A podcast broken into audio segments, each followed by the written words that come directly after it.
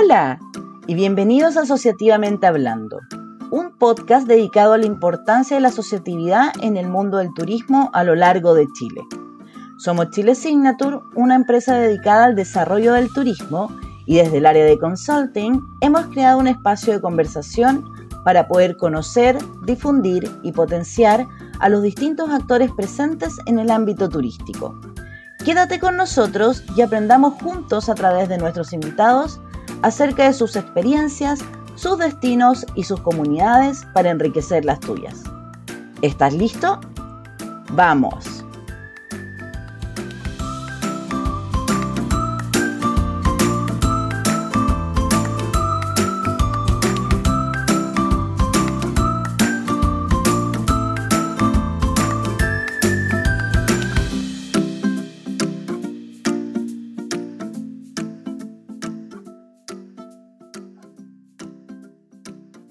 Bienvenidos a un nuevo episodio de Asociativamente Hablando. Hoy tenemos como invitado a Rodrigo Pérez, presidente de la Asociación Gremial de Guías Turísticos Locales de Puerto Natales. Rodrigo es nacido y criado en Puerto Natales. Estudió pedagogía en inglés en la Universidad de Magallanes, en Punta Arenas. Empezó a trabajar en el Parque Nacional Torres del Paine, en CONAF, a los 18 años. Como estudiante universitario, recorrió el país dando charlas de historia antártica para escuelas y ha trabajado en la región de Magallanes, recorriendo desde el Parque Nacional Bernardo Higgins, en la zona norte, hasta Dientes de Navarino por el sur. Es un fanático de la fotografía y el ciclismo de montaña y es de los que cree que hay que conocer nuestra cultura y lugares para mostrarlas al mundo. Bienvenido Rodrigo, ¿cómo estás? Hola Patricia, ¿todo bien por acá? Qué bueno. Comencemos entonces Rodrigo con la entrevista de hoy. Háblanos un poco más de ti y cuéntanos acerca de la asociación y de tu destino Puerto Natales. Uy, difícil agregar algo más de mí, eh, pero imagínate, me crecí aquí en un, ambiente rodeado por montañas, por áreas naturales, unas vistas increíbles aquí en la Patagonia, entonces eh, es muy difícil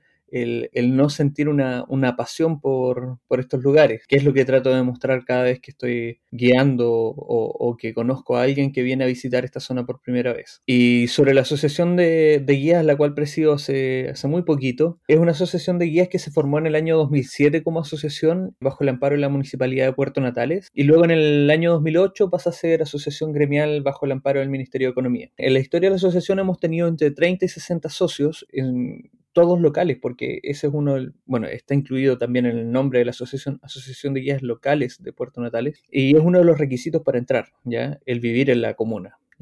Actualmente somos 40 socios, eh, representamos al, sector de los guías de turismo en distintas reuniones de gobierno y también tratamos de propiciar el, cuidado de la biodiversidad y trabajar activamente con, diversas instituciones de ciencia. Qué bueno, Rodrigo. ¿Y de tu destino qué nos puedes contar? Uy, mi destino es, es enorme.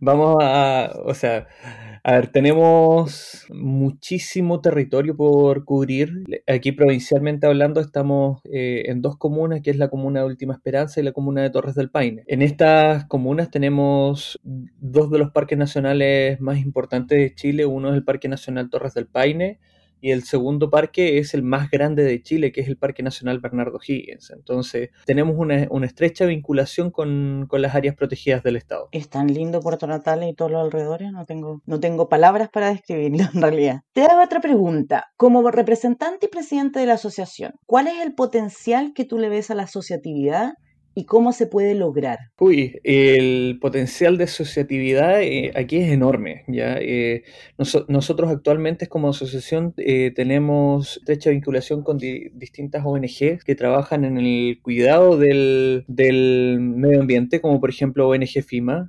tenemos también como socios y partners varios centros científicos, los cuales nos apoyan con capacitaciones y nosotros los apoyamos a través de, de la ciencia, ¿ya? Vale decir, cuando ellos no pueden acercarse a un territorio para poder eh, ver eh, en, qué estado está su investigación, nosotros vamos y, trabajamos con ellos. ¿ya? También, bueno, tenemos distintas conexiones con otras instituciones, como por ejemplo la, agrupación de transportistas, las agrupaciones de hostales, las mismas agrupaciones gremiales del pueblo artesanal y otras más que, que, existen aquí en la zona. Ya también con el rubro gastronómico también nos llevamos súper bien. Qué bueno. ¿Y cómo se logra esta unión? ¿Qué, ¿Qué aspectos claves crees tú que se tienen que considerar o que todos tenemos que considerar para lograr esta asociatividad y encadenamiento en el ámbito turístico? Eh, es un trabajo bastante arduo, te diré. Muchas veces con, con las distintas organizaciones que, que trabajamos en pro de, de, mejorar la industria turística acá en, en, en, la provincia, nos hemos encontrado en distintas reuniones y después, bueno, al final somos siempre, siempre los mismos. Estamos hablando, somos alrededor de 10 a 12 organizaciones en que nos encontramos en, la, en las mesas regionales de turismo, en las eh, mesas provinciales, ahora estamos trabajando también en la SOIT, entonces eh, son, son cosas que, no, que, que, nos unen y que nos hacen trabajar a todos en pro de un mismo objetivo, que es mejorar la, la calidad de, de los servicios aquí en la provincia. Interesante eso de la SOIT. ¿Me puedes contar un poquito más acerca de qué se trata para que los que nos escuchan lo puedan entender mejor? Mm, bueno, mira, la SOIT es un programa eh, que en este caso lo está llevando Cernatur junto con las municipalidades de Torres del Paine y Puerto Natales. Nosotros tenemos una de las dos SOIT que hay en la eh, región de Magallanes. Eh, la SOIT es una zona de interés turístico. Nosotros especialmente estamos trabajando en la SOIT Torres del Paine. Y a través de esta SOIT lo que se busca es congregar a distintos organismos del Estado y privados también para que se logren eh, objetivos fijados en pro de mejorar la calidad de los servicios y, la experiencia en general de quien visita la zona. Oh, qué interesante. Bueno, ahí se trabaja bastante por medio de Cernatura y los municipios con el tema de la SOIT a nivel de gobernanza local. Así que es muy interesante ese tema. Volviendo un poco al tema de la asociación propiamente tal, ¿cuáles son las tres acciones prioritarias de hoy a un año? Bueno, primero seguir participando con las instituciones que defienden los valores que creemos esenciales en Patagonia, por ejemplo las ONG, los pueblos originarios, ya que, en sí eh, son quienes nos permiten eh, seguir teniendo este ambiente prístino, que tenemos en, Patagonia. En segundo lugar, trabajar en pro de tener más socios y representar una mayor parte del gremio. Actualmente somos 40 socios de un universo de aproximadamente 600 guías que trabajan en el Parque Nacional Torres del Paine y alrededores. Y mm, como, tercer, como tercera acción, eh, bueno, y es algo que venimos haciendo hace muchos años, capacitarnos en pro de la profesionalización de la actividad.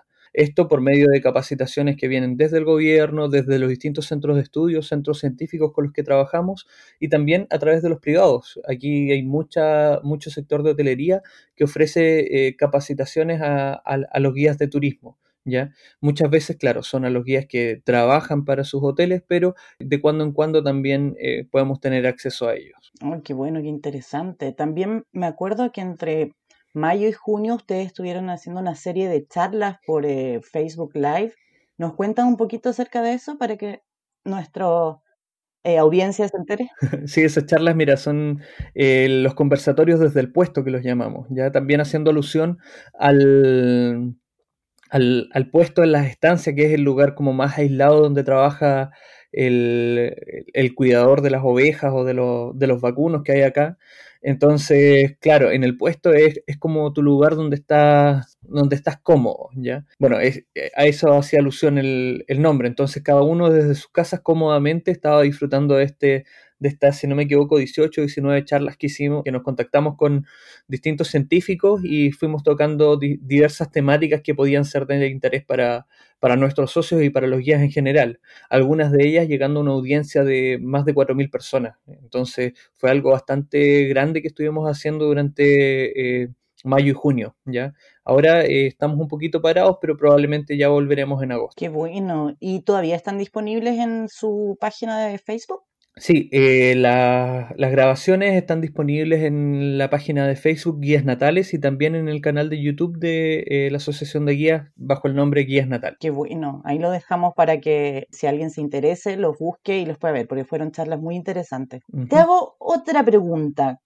Desde tu punto de vista, Rodrigo Pérez, presidente de la asociación, ¿cómo ves el turismo de aquí a dos años más? Está, está un poquito compleja la cosa, eh, sobre todo para, para, nuestro gremio. ¿ya? En todas las reuniones a las que hemos estado asistiendo, eh, siempre se habla de, de, que el turismo se va a empezar a reactivar por lo local, pero aquí el magallánico en sí es una persona que toma su vehículo y, y va a visitar un parque nacional por su cuenta, ya no, no son de contratar guías de turismo, el, el chileno tampoco, entonces eh, la reactivación para el gremio se está viendo un poquito distante. Ya eh, estamos hablando de que dentro de la región de Magallanes se, estima que en octubre podríamos empezar a tener visitantes chilenos. Ya también siguiendo esta tendencia de que post COVID-19 el, el, turismo se va a empezar a reactivar por las zonas de, de naturaleza y por también por las zonas de como más rurales, más más aislamiento de la, zona de las estancias. Entonces, esperamos que sea una reactivación buena, pero también eh, tenemos que estar preparados para, en caso de que la reactivación no se dé tanto para nuestro sector y sí para otros. Entonces, mientras tanto, estamos como te decía, preparándonos con distintos tipos de capacitaciones, tratando de representar al gremio lo mejor posible en las reuniones con el gobierno y, nada, allí esperando, esperando lo mejor, pero también ah, haciéndonos la idea de, que puede no suceder. Sí, es verdad. Hay que ponerse en varios escenarios en, en este post-COVID que se nos viene. Gracias Rodrigo por compartir con toda nuestra audiencia toda la información acerca de la asociación, cuál es el potencial de la asociatividad, de las acciones prioritarias que tienen ustedes de hoy a un año. Y es muy valioso en realidad escuchar estas cosas para todos, como buenas prácticas. Para finalizar esta entrevista, quiero que hablemos de tu destino. Menciónanos los tres lugares imperdibles para recomendar en Puerto Natal y sus alrededores. Si quieres nombrarme más de tres, no hay problema, porque en realidad Puerto Natales tiene muchísimos más. Sí, Puerto Natales es un lugar que está rodeado de bellezas naturales, paisajes escénicos de ensueño, entonces sí, hay muchísimo por recorrer. A ver, me gustaría empezar con algo que está bastante cerca de Puerto Natales, que es el sector del Cerro Benítez. Ya en el sector del Cerro Benítez tenemos el monumento natural Cueva del Milodón, ya en el cual se encontró eh, restos de este animal prehistórico en muy buen estado de conservación, ¿ya? Y hoy en día la cueva que está administrada por CONAF eh, es un lugar de, de, mucho atractivo, ¿ya? Y sobre todo si este atractivo va acompañado un relato pertinente. También en los lugares aledaños al Monumento Natural Cueva del Milodón tenemos vestigios de actividad de los pueblos originarios, por ejemplo, hay senderos con pinturas rupestres, ¿ya? Estos si bien están en terreno privado, también están abiertos a la visitación, ¿ya? Y también un poquito más allá tenemos el sector de, Laguna Sofía. Y todo eso alrededor de, este cerro que te menciono, que es el Cerro Benítez. Estamos hablando de una distancia desde Puerto Natales no más allá de 25, 30 kilómetros. De hecho, hay muchos turistas que van por el día en bicicleta se van por la ruta 9, llegan hasta el Monumento Natural Cueva del Milodón y luego se vuelven por el sector de Puerto Consuelo o Puerto Prat que tiene unas vistas alucinantes. Ese como primer imperdible. Un segundo podría ser el Parque Nacional Bernardo Higgins. Como lo mencioné anteriormente, es el parque nacional más grande de Chile y en sí, en este parque nacional está contemplado gran parte del campo eh, patagónico de Hielo Sur. Aquí en Puerto Natales eh, tenemos navegaciones que van saliendo hacia los glaciares Balmaceda y Serrano, que están dentro de este parque nacional y es una de las zonas más visitadas también de, del campo de hielo, ¿ya? Y existe otra vía que, es para acceder también a este parque nacional, que es a través de, de botes Zodiac, partiendo eh, por el río Serrano, justo el, adyacente al Parque Nacional Torres del Paine, y bajando por el río hasta llegar al, a los glaciares Balmaceda y Serrano. Entonces, es súper, súper buen panorama, sobre todo si es que a la vuelta hay muchas agencias que, te incluyen, por ejemplo, un, asado al palo o, o, algo así, una comida bien patagona. Y finalmente, bueno, el destino, aquí estamos hablando eh, de la ciudad de Puerto Natales, que es considerada una de las puertas de entrada al Parque Nacional Torres del Paine, pero en sí la ciudad de Puerto Natales también ofrece unos atractivos increíbles. Ya caminar por la costanera, ver el, muelle Gafos, ver el, monumento, los amantes al viento, que, causa mucho, mucha atención en, la gente, ya que esta imagen de, dos personas volando. Eh, un monumento bastante lindo, pero también toda la vista escénica que se ve desde allí. Se puede ver el Cerro Paine Grande en el Parque Nacional Torres del Paine, se ve el Monte Balmaceda, se ve el, el fiordo Última Esperanza, ¿ya? y también se ve mucha diversidad de, aves, por ejemplo los cisnes de cuello negro, más hacia, el invierno se pueden ver los flamencos, los cormoranes que están ahí en alrededor. Si nos vamos metiendo más hacia la ciudad, también podemos ver las distintas murales que, están pintados en, por ejemplo, en el estadio de, Puerto Natales, el pueblo artesanal Eteraique, en, en, el que hay muchísima variedad de artesanías hechas por, por gente local, ¿ya? Y en sí la ciudad eh, es muy linda, así que también la ciudad eh, en sí es un imperdible. Sí, Invitamos a todos a visitar Puerto Natales. De verdad es un imperdible y sus maravillas son incomparables. De verdad. Eh, Rodrigo, te agradecemos por tu apoyo y el de la Asociación de Guías Locales de Puerto Natales en todas las iniciativas que nosotros hemos llevado a cabo y por darte el tiempo de estar con nosotros hoy. ¿Qué mensaje final nos darías como despedida? Bueno, el, primero sería el, a todos los guías de turismo que, es, o, a quienes trabajan en la industria de turismo, que es esencial estar asociados, ¿ya? Una, una vez que tú te asocias, puedes tener una voz y una representación en diversa, diversos tipos de reuniones, diversos tipo mm, de, asambleas y también en caso de que haya algún problema puedes tener una, representación como gremio, no, no como Juanito Pérez solo, sino que eh, en sí el gremio en total, ¿ya? Y también, bueno, como tú lo decías, eh, yo soy de los que creen de que hay que conocer la cultura local para poder mostrarla, conozcan su, su, lugar, conozcan su tierra, ¿ya? No, no solamente es el, el atractivo del Parque Nacional, el atractivo del cerro, el atractivo del animal prehistórico, que vivía aquí, sino que el, cómo se vive acá, el, cómo, cómo, se vive el invierno, cómo se vive cuando no hay visitantes. Entonces, en sí, el conocer la cultura es algo que, te va a permitir mostrarla de mejor manera a, a quienes visiten el destino. Gracias, Rodrigo.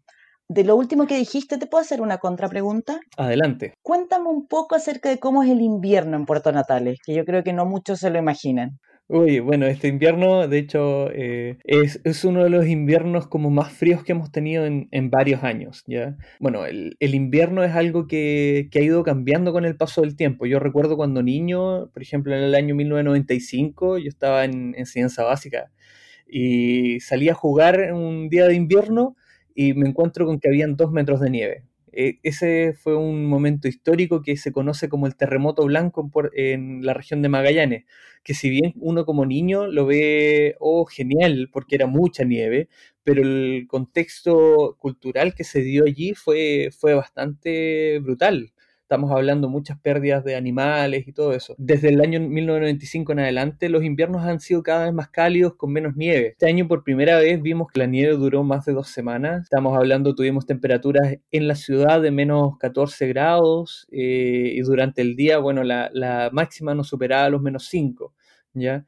por estos días recién está subiendo la temperatura, estamos llegando a los 0 grados, pero, pero sí es un invierno bastante, bastante frío, pero también que nos deja una de las mejores postales que tenemos en, Patagonia. Los cerros cubiertos de nieve, una visibilidad enorme para poder ver más allá de, lo, de las nubes, que por lo general en el verano, como hay más altas temperaturas, la visibilidad no es tan, tan amplia, ¿no? Y, la fauna, inclusive este año el, mismo fiordo Última Esperanza eh, se, se, nos, se nos estuvo congelando. Y es un lugar que tiene acceso al, al, al mar, entonces un lugar salino que, que se estuvo congelando, entonces eh, hay, hay bellezas que, que, no se van a poder apreciar, apreciar en, otros, en otras épocas del, del, de la temporada turística. Es decir, podemos hacer turismo en invierno en Puerto Natales y en la región de Magallanes, ¿cierto? Totalmente, y desde hace dos años ya con, la agrupación de transportistas y las distintas municipalidades hemos estado trabajando en la promoción de un turismo de invierno y romper la estacionalidad del verano, porque mucha gente viene, por el, eh, viene en el verano pensando de que en el invierno es un, no, no es como tan visitable los lugares, pero te puedo decir con toda seguridad de que los mejores paisajes se encuentran en el invierno. Sí, lo puedo decir desde conocimiento de causa. Los mejores paisajes natales están en invierno.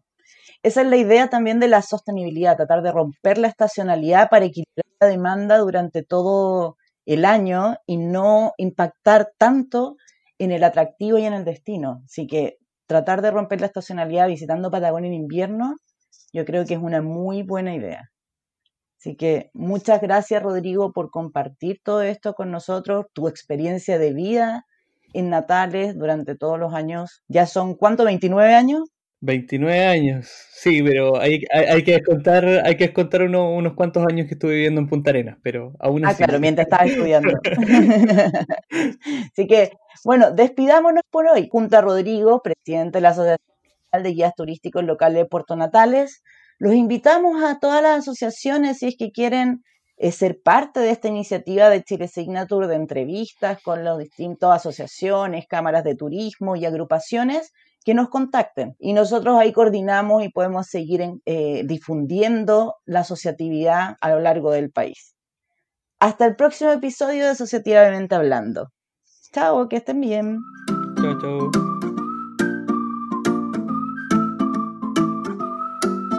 Gracias por acompañarnos en esta ocasión. Revisa en nuestras redes sociales los distintos datos y tips compartidos hoy por nuestros invitados. Recuerda, en Instagram somos arroba chilesignature-consulting y nuestro sitio web es www.chilesignature.com. Te esperamos en una próxima edición de Asociativamente Hablando. Chile Signature y ustedes creando comunidad.